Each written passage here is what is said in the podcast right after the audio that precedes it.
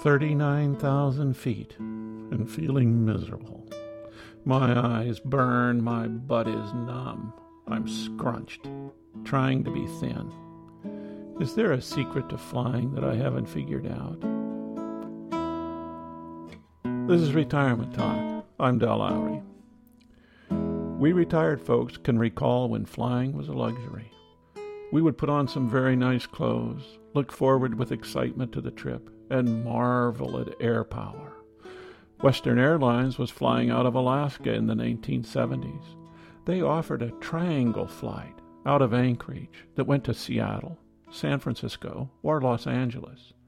For another $10, you could book a return flight through Hawaii. $10. Of course, you could stop as long as you wanted in Hawaii.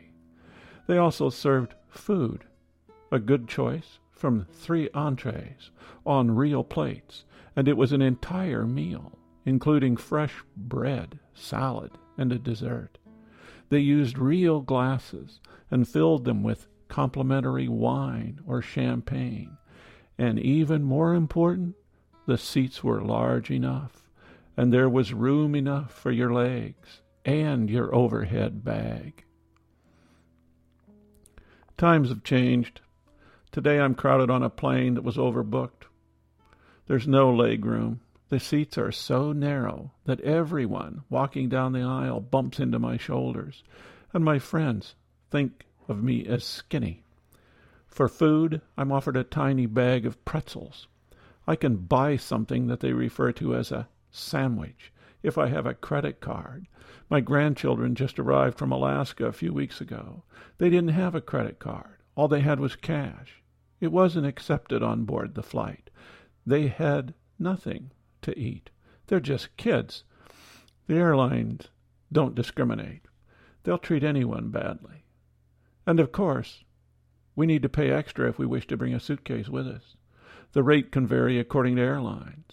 If I want to extend my flight in any way, shape, or form, I first need to pay them anywhere from one hundred to two hundred and fifty dollars just for the privilege of changing the ticket.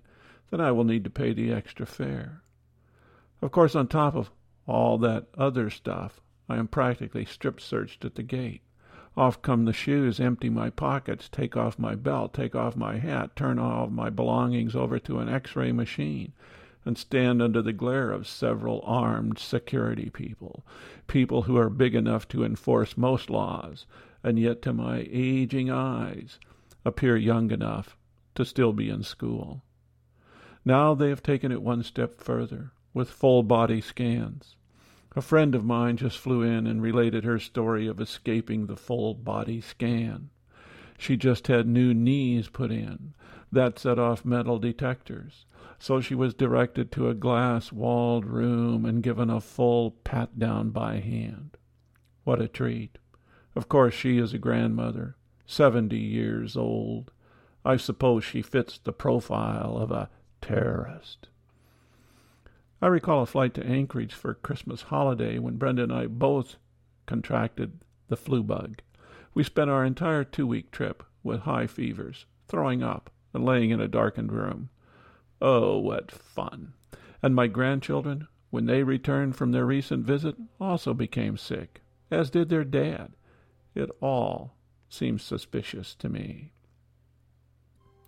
Now a book entitled Heat by George Monbiot tells me that flying is one of the most environmentally damaging things we can do.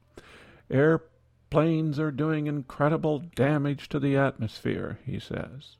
It takes more energy to fly from one place to the other than any other form of transportation, by far.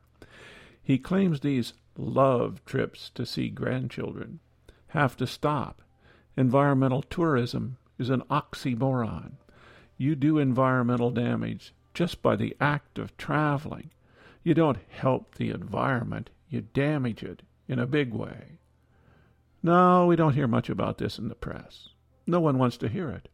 The airlines certainly don't want to lose customers and money, and most of us don't want to give up the pleasures of a trip. We rationalize. It reminds me of the ill effects of smoking and the press.